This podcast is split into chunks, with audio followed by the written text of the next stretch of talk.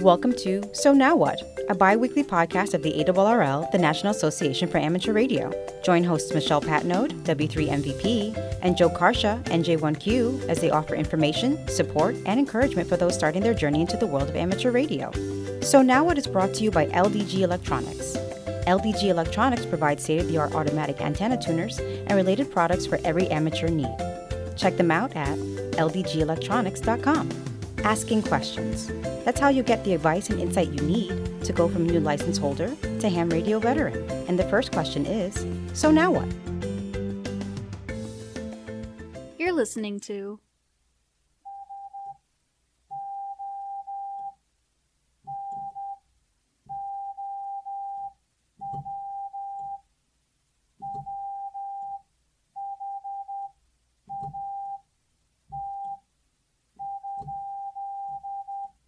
If you already know how to use Morse code, you know what we just said. However, if you don't, you're listening to So Now What? So now what? I'm Michelle Patnode, W3 MVP. Here with me is co-hosts Joe Carcia and J1Q. Hi, Michelle, and welcome to all of our podcast listeners. This is the Morse code episode, isn't it? I believe that is correct. Yes, we're going to be talking about Morse code, cool things about Morse code. No, we're not going to be teaching them Morse code. That's something that they have to do if they're interested. But uh, yeah, the Morse code episode, just what it is, why it's a cool mode to communicate with, and um, the fun you can have with it. I have fun with it. Joe actually just did Morse code, saying, So now what? With the question marks, everybody says, What was that last one at the end?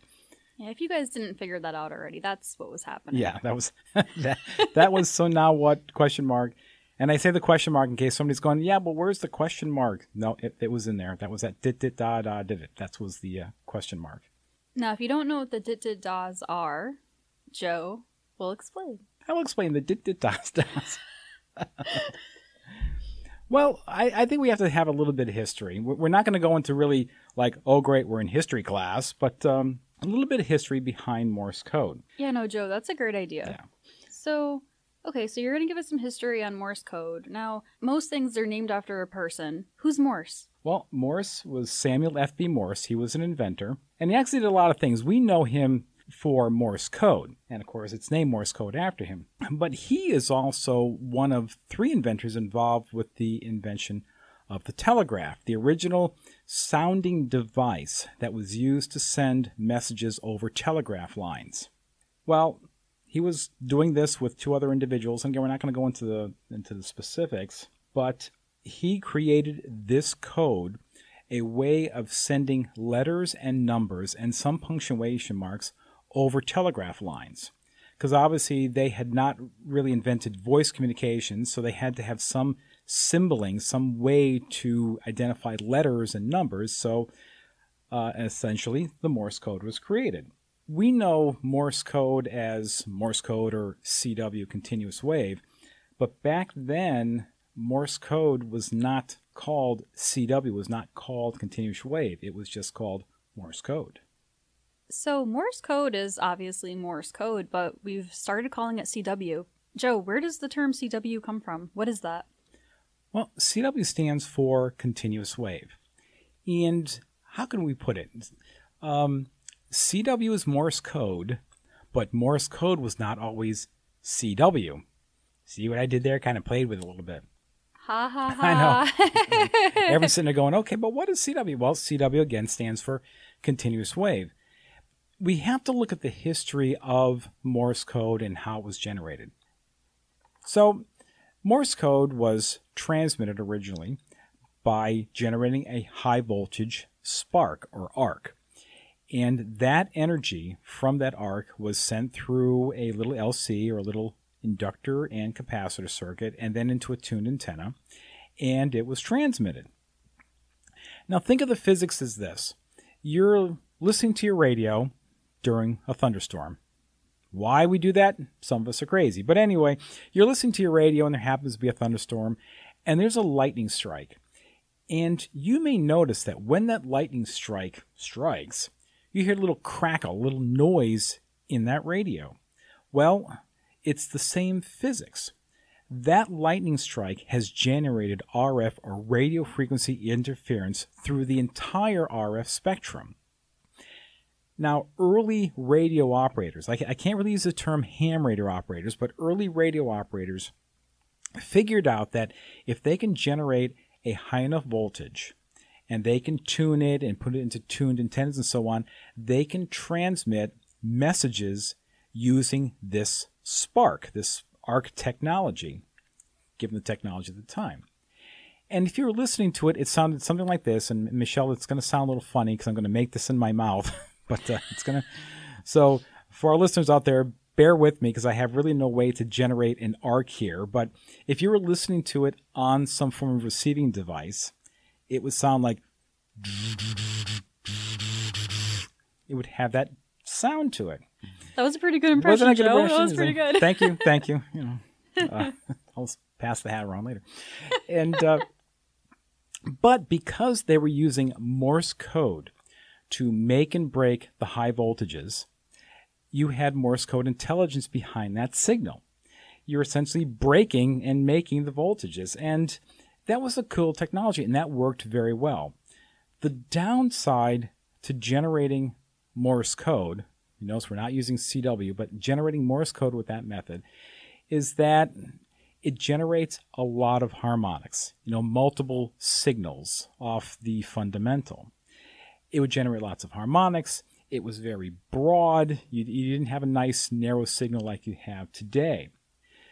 And what can you do? Back then, it's like, well, this is the only technology we have around the time that they had vacuum tubes, tubes, and they were able to generate a tone. The inventors of the time realized that they can generate a tone and putting Morse code intelligence behind that, they can now transmit this audio tone. Well, the audio tone obviously is much cleaner overall than, say, an arc or a spark and I'm not going to get into damped waves or undamped waves. And if our listeners are really, really curious, I would suggest they look up damped waves and undamped waves to determine where do we actually get that whole terminology about Morse code and continuous wave and so on. But by generating a tone, it's cleaner. Well, we can't call it just Morse code anymore, even though it still is Morse code. It's now continuous wave because if you were looking at the wave on a scope or something like that, you would not see all these little harmonics and fundamentals and so on. So it's really a term that came around when the radio operators, the inventors, had determined that they can send actual audio tones over the air, over RF, as opposed to generating a noisy spark for visitors to W1AW, they've probably seen Old Betsy, which was Hiram Percy Maxim, who happened to be our founder and first president. It was Hiram Percy Maxim's rotary spark gap transmitter. Essentially, it consists of a four point armature that's spinning at about 2000 RPM, and it comes in close contact but not touching two points on either side of the armature. And for the demonstration, we will generate 12,000 volts AC. Not enough to really kill you, but more than enough to send you across the room if you were to touch it. Anyway, that 12,000 volts is placed across those two points. The spinning armature comes really close without actually touching the point. The air breaks down and an arc is generated. Now, that arc energy, the energy from that spark or arc, is passed through some circuitry, then it goes through an oscillation transformer, and then eventually into a light bulb, which lights depending upon the strength of the arc. Because we are making and breaking that high voltage with a Morse code key, the Morse code key Hiram Percy Maxim actually used, we are now generating Morse code. Well, about the time that they had determined they can send audio tones over the air, as opposed to a noisy arc, because it's, it's noisy, the FCC at the time, the Federal Communications Commission, had decided to outlaw the use of spark transmissions. Going back to the notion that, well, they're broadbanded, they have harmonics, it's not very band efficient, as opposed to this nice, clean tone, which I will now demonstrate and when I send CW in Morse code. I'm going to send Morse code in Morse code. Does that sound funny? It definitely sounds a little funny. like, I'm going to send Morse code to Morse code, or I'm going to send CW to Morse code. And So CW would be that's CW. So I sent CW in CW. but technically Morse code. But technically Morse code, yes. With that being said, is there any other equipment you need to use Morse code or CW with using amateur radio? Well, what we're using now for this podcast is a keyer. And I'm using what are called a set of paddles. There's two arms on either side that are used to generate the dits and the das, or the dots and the dashes. Let's think of the character itself of a of the letter A, which is one dot and one dash. A dot is a dot, one little dot. A dash is a dash a dash is the essentially the length of three dots or dits. A dot is essentially a dot, and a dash is essentially the length of three dots or three dits. And that's universal. That's uh, how you can determine a specific character using Morse code. Yeah, it can be sent really fast. We have this thing slowed down, but you can send it really fast. But anyway, what I'm using here is a keyer that we can use to generate Morse code tones. This particular keyer will actually key a transmitter for us. Now, with most modern transceivers, and a couple that have a few years under their belt, these radios, these transceivers actually generated Morse code internally. So all you had to do was connect your keying device, whether it be a set of paddles or a straight key or things known as an electronic bug or a side swiper. You connect these devices to your transceiver, set your transceiver to or transmitter to CW. It does not say Morse code, it says CW on the radio, and then you're able to transmit Morse code. Awesome. Thanks, Joe. And if you want to know how Joe's doing this, we actually have a quick, just less than 30 second video of Joe demonstrating a dot and a dash on the keyer. And you may even see a keyer that I actually soldered here at our very own lab at ARRL. And it is the Maker Key 2. It is by www.qrpme.com. You could see more about this at www.arrl.org. What dash is dash ham dash radio, and the design is by W1REX. and it's a cute little keyer. I mean, I really like this. It's it's a straight keyer. It's the micro keyer two, and it also has the little LED on it. And you're going to see it in operation in the video, but this is essentially what it sounds like. It has a buzzer on it. That's why. So I'm going to hold it up so it doesn't buzz. It doesn't buzz. The buzzer doesn't buzz. Huh, that's a tongue That's a- twister. The buzzer doesn't buzz, but so it doesn't buzz against the table, but it has a distinctive sound. And the LED lights, and it's kind of cool. But you add some Morse code intelligence to it, like I'll send, I will send CW, the, the letters C and W using CW. And if you were to hear that, you go, oh, that was CW. So that'll be on the video too. and now a word from our sponsor. Check out LDG's new Baluns and Ununs. The RU 9 to 1 Unun matches end-fed long wire antennas to coax, and the RU 1 to 1 choke helps keep RF out of your shack. All LDG Baluns and Ununs are rated to 200 watts PEP and cover from 1 to 30 megahertz for all your HF matching needs. LDG is a family owned and operated company dedicated to bringing advanced quality products to the amateur market. Our focus is on anticipating our customers' needs and providing them with world class support. Don't forget, LDG products carry a two year warranty that is fully transferable when you sell it. Support is only a phone call or email away. We're always here to help you. LDG Electronics. Everywhere you look, there's an LDG. Welcome back to So Now What? So I'm looking at Joe's Morse code keyer, and he actually has a set of paddles. The one that I soldered is actually a straight key.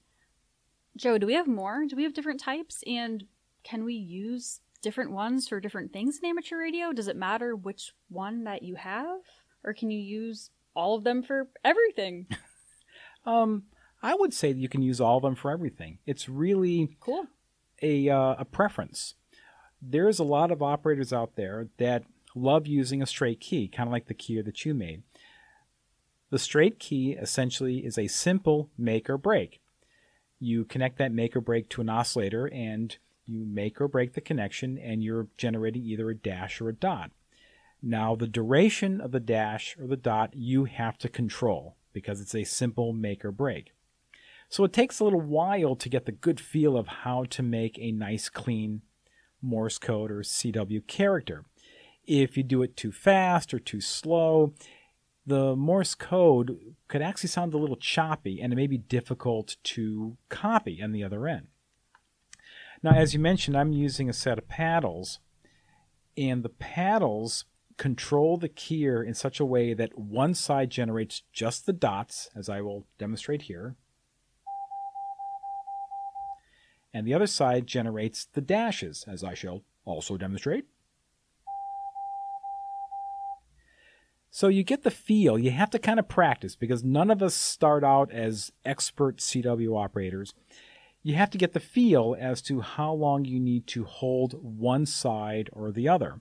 And once you get that feel, you can actually sit back and generate some really nice Morse code because, well, while the keyer is generating the dits and the das or the dots and the dashes, you're actually determining how long you have to hold each side. Now, there's a few other paddles types. There's something called a side swiper, and yet you do swipe left or right. so, one is the side swiper, where it's a single paddle, like right in the middle, and there's contacts on either side, and you have to, it's a horizontal lever, and you have to hold it on either side to form the dots and the dashes. Of course, there's also the bugs, which are used by a lot of operators whereas one side actually generates the dash. You have to kind of make the dash all by yourself. The other side, there's actually a small weight and a piece of spring metal. And this spring metal will actually kind of bounce because of the weight and it bounces and it makes the dots. So you it, it takes a lot of practice to be able to get the proper amount of swing to make the dashes and just to get the right feel to get this little weight to properly vibrate against the spring steel to make the dots. I tried using a bug and it is really difficult. I just cannot get the feel for the dits and the das or the dots and the dashes.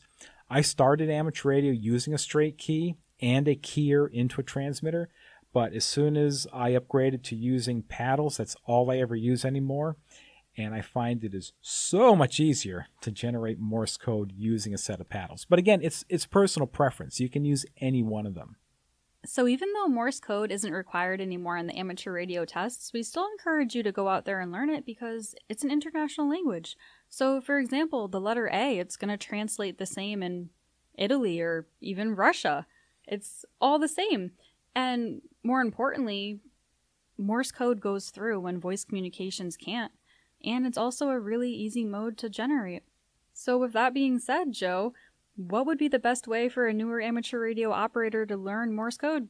Well, Michelle, I'm glad you asked that. because everyone, here comes the plug for W1AW. Yay! As a lot of hams know, uh, W1AW transmits Morse code practice and bulletins, and we do it on a daily schedule, on a daily basis and we transmit Morse code practice from speeds beginning at 5 words a minute up to 35 words a minute. So if someone wants to listen to W1AW's transmissions, all they have to do is go to the ARRL's website and then just type in W1AW code practice, and you will get our schedule of on air transmissions.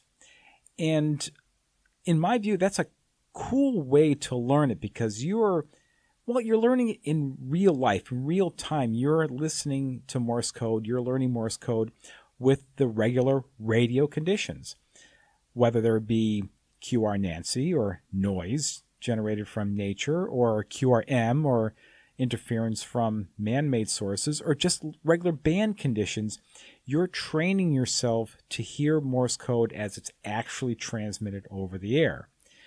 Now, of course, if you're not able to receive us over the air, we also provide what we call web code practice files, and those are available online also off the W1AW webpage. We generate audio files, they're in MP3 format, from 5 to 40 words a minute. And we also supply the text. So you can have the text alongside whatever player you're using on your browser to listen to the Morse code and kind of copy along and see what text is being transmitted.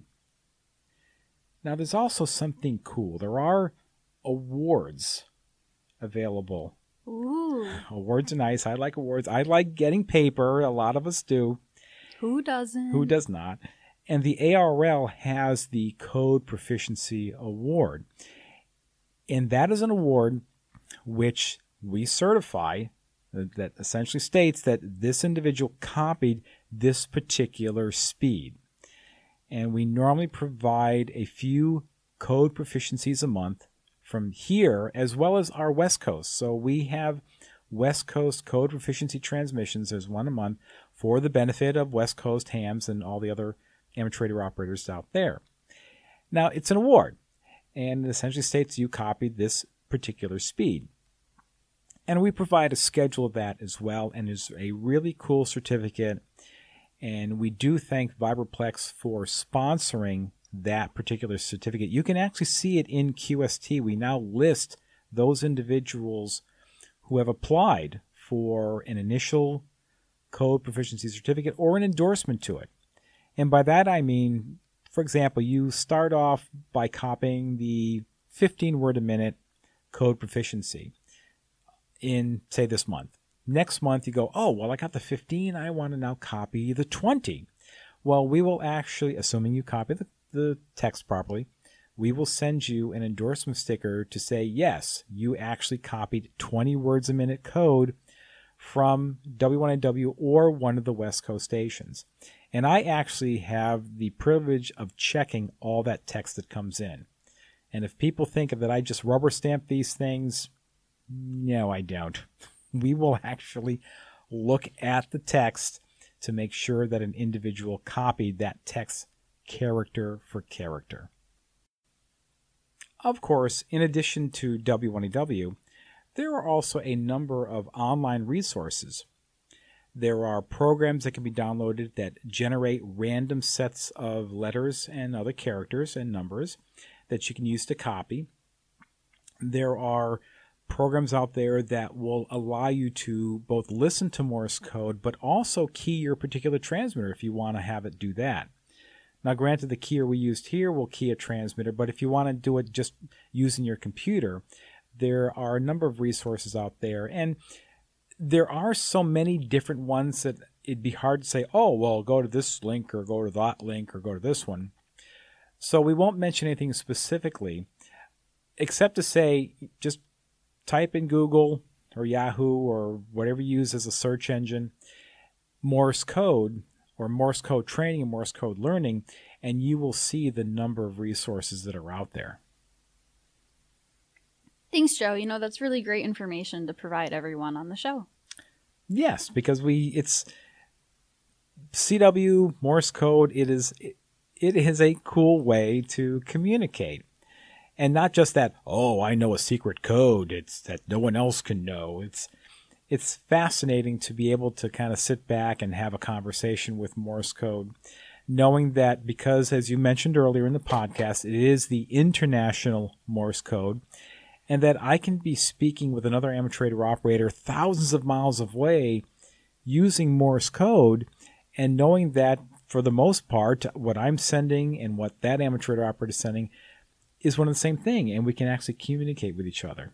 So there is a little bit of a magic to listening to Morse code.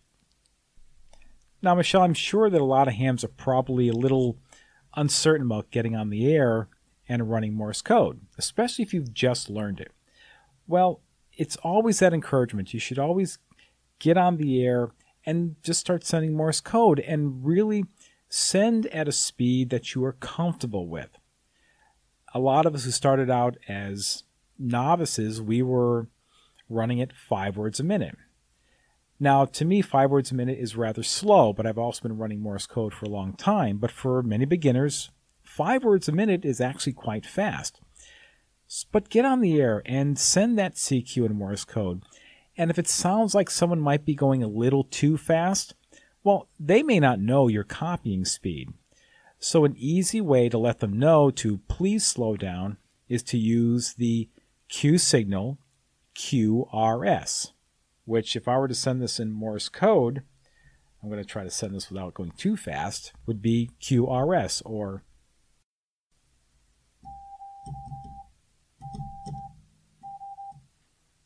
So that was the letters QRS. And for a beginner, they may go, man, that's a little fast. So we're just going to slow it down a little bit more. So if you're wanting to communicate with somebody and they're going too fast, you can just send them again, QRS.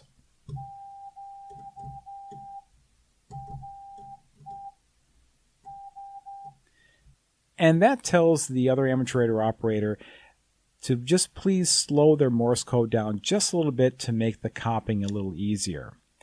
And most hams, if not all, would accommodate you by saying, oh, okay, I was sending too fast and I'll just slow down. I do that because sometimes I'm so used to running not super high speed Morse code, but at a speed that I'm comfortable with may not necessarily be a speed that the other amateur radio operator is comfortable with. So I will always slow down if I'm asked to do so. As always, if you have a question and want a chance of it being answered on the show, send an email to so now what at arrl.org or go to our webpage www.arrl.org forward slash so now what and submit your question under the so now what listener form. Don't forget to also rate and review So Now What on whatever platform you're listening to us on. We love getting your questions, feedback, and suggestions. Until next time on So Now What? 73. 73 and Can you guess, huh? Can you, can you? That was 73. that was 73. Yes. So In Morse code and CW. We out. we out. So Now What is a production of the ARRL, the National Association for Amateur Radio, and is sponsored by LDG Electronics. LDG Electronics provides state of the art automatic antenna tuners and related products for every amateur need. Check them out at ldgelectronics.com. For more information on amateur radio or the ARRL, visit us on the web at www.arrl.org.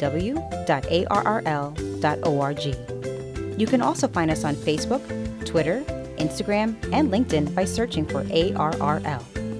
If you have a question or comment for Joe or Michelle, email us at so now what at arrl.org or use the form on our website www.arrl.org forward slash so now what. This program is copyright of the ARRL, and any unauthorized redistribution or rebroadcast is prohibited. If you like what you've heard, please subscribe to So Now What at Blubrry.com, Apple Podcasts, Stitcher, or wherever you get your podcasts. I'm Serena Jackson, KC1JMW, Administrative Manager of Radio Sport at the ARRL. Thanks for listening.